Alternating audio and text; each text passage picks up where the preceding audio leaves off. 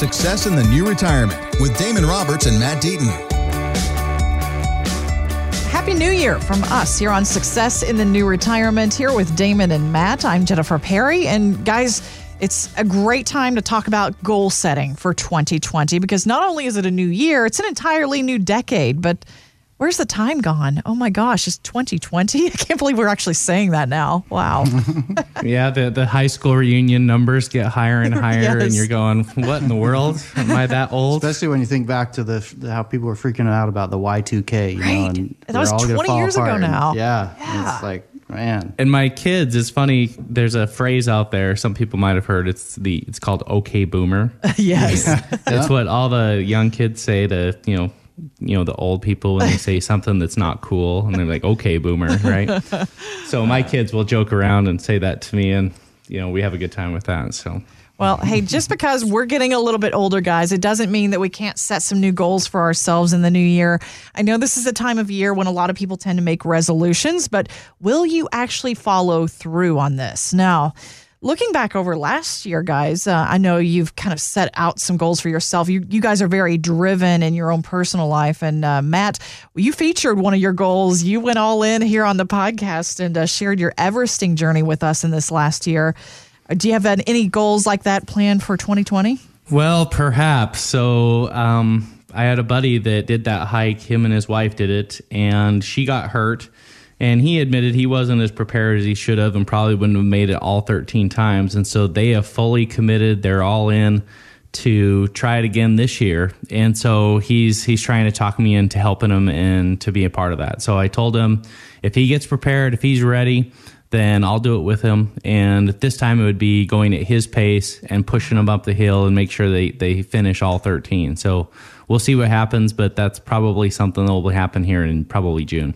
All right. Damon, any interest in joining them? No. I don't have any interest in doing the Everesting. However, um, my wife and I uh, sat down and, and talked about some of the goals that we want um, in our lives, and, and obviously as part of that, it's it, there's always a physical goal, and mm-hmm. and, uh, outlined a plan and, and how we're going to do it, and we're very specific about it, and and the chances of us being more successful because we're doing it together is a hundred times uh, more. And just like you know Matt's buddy, um, I believe he's talking about Art is his name, and uh, he uh, you know, having Matt there who's done it successfully to help push him and drive him and hold him accountable along with his wife, you know, your chances of success in fulfilling goals is so much better when we have a you know a group of people committed around us to help us do that. Yeah, absolutely. Having someone who's been there, done that really helps. And having someone to kind of cheer you on along the way, guys, is so crucial. But here's the thing about goal setting sometimes we don't follow through on these things. And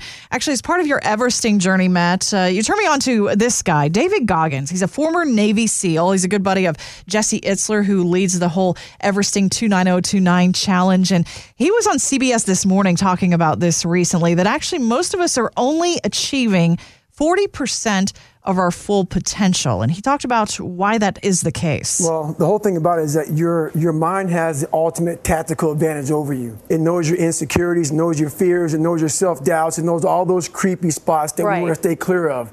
So our mind keeps us from those spots.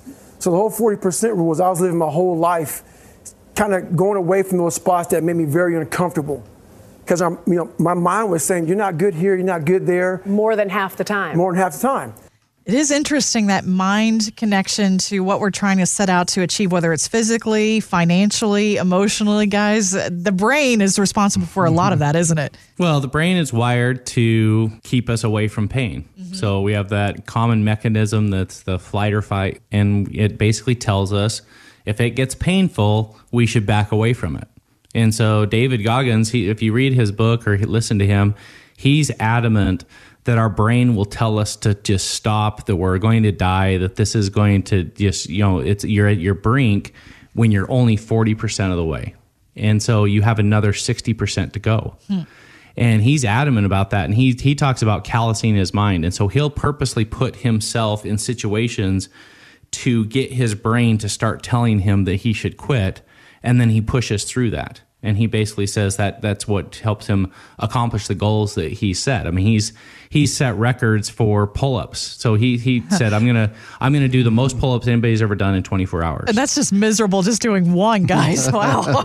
well, you would. I mean, you got to go and look at the pictures. But he did it, and he, the first time he did it, he was doing it on a bar that was flexing, meaning Oh. it, you know it wasn't Oh, a sturdy bar. And so his hands were getting torn up. By the time he ended up quitting and he failed, he did not accomplish his goal. By the time he quit, he had second degree burns on his hand because he had torn the flesh off of his hand so bad. Ouch. But he pushed right through that. And so then, you know, I think it was like within a month, he was back doing the pull ups and he accomplished the goal and actually set the record. And but for him, it's just, hey, I'm just going to push through this. The the mind's going to tell me to quit. And so again, let's circle that back to retirement and financial planning and things. Oftentimes, actually sitting down and putting together a financial plan is the furthest thing from what we want to do. Yep.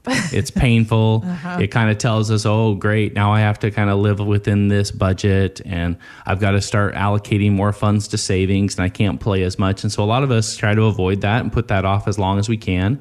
And it's something that it has some pain to it, right? I mean, it's, it's not fun sitting and talking finance. No. Most people don't get a kick out of that. Well, Damon you and I are weird, right? but but at the end of the day, if we can say, well, and we've talked about this on the podcast before about something my my sister would talk about is your future self is going to thank you for putting a plan together. Yeah. So your present self has to say, okay, what does my future self want? And I'm going to put in the effort so that my future self looks back and says, man, I'm really glad I did that.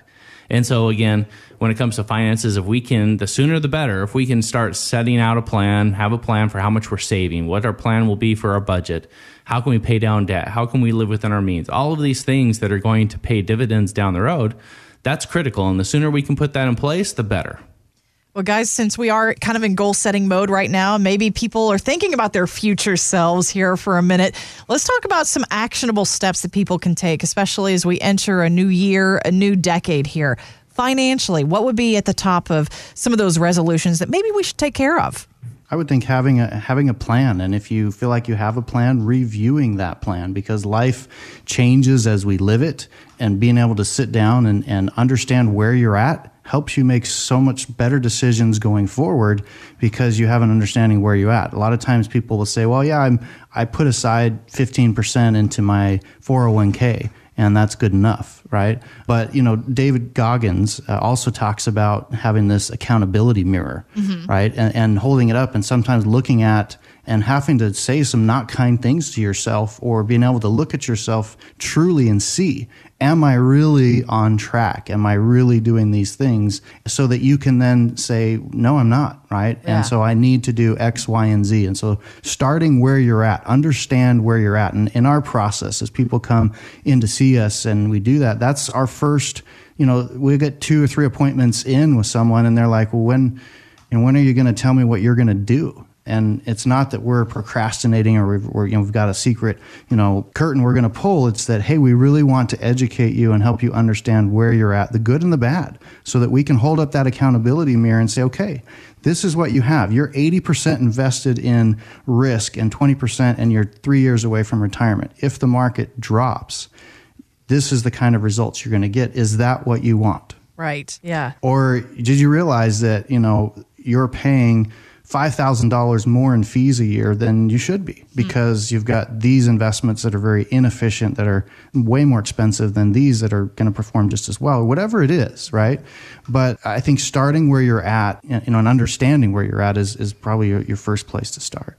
Matt, any other resolutions you'd add for us? What can we actually get started on this year? Well, I would say look at the budget. Our most successful clients are ones that actually know what they're spending their money on. And again, when I say budget, that doesn't have to be a curse word. It doesn't have to mean that It sounds like it's y- me, You know, you can't. They're not spend, handcuffs. right? It's, it's understanding where the money is going because again, I think one of the biggest problems people have when they enter retirement is if they don't have a good grasp of how much they're actually spending then they really don't know how much they're going to need to be able to maintain the lifestyle they've had, plus the extra things that they wanted to do in retirement. And that's where it gets scary. And so the more certainty we can put around what we're actually spending, the easier it is to have a plan to say, hey, you know what? My Social Security covers 50% of that. I've got this that's going to cover the other 40%. I've got this extra money that I could tap into if I need more. And that's a key too. So again, I'm not saying, you know, go on rice and beans and not spend and not enjoy things, but have an understanding of what you're spending because that that will lead to a lot of success as far as knowing what you've got, what you're going to need and how you're going to be able to produce that kind of income in retirement. Yeah, but uh, guys, one of the things you're really big on too is putting these things on paper. I mean, it's great to have a rough idea of what your budget looks like in your head. It's another thing to actually put it down on paper and actually see it. There's something that makes those goals more real when you do that, isn't it?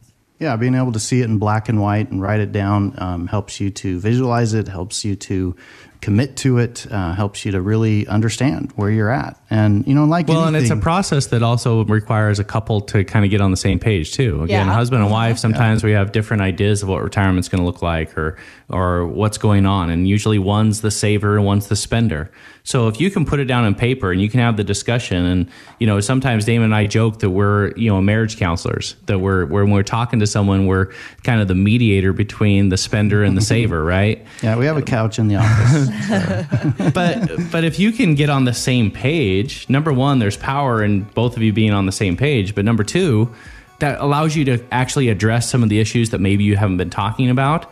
That means that now you're working towards the same exact goal. And I think that's really powerful. Well, we'd love to hear what your resolutions are for the new year, for the new decade, too. Start getting some of those on paper. And if you'd like to drop us an email with your goals, do that online with us at successinthenewretirement.com.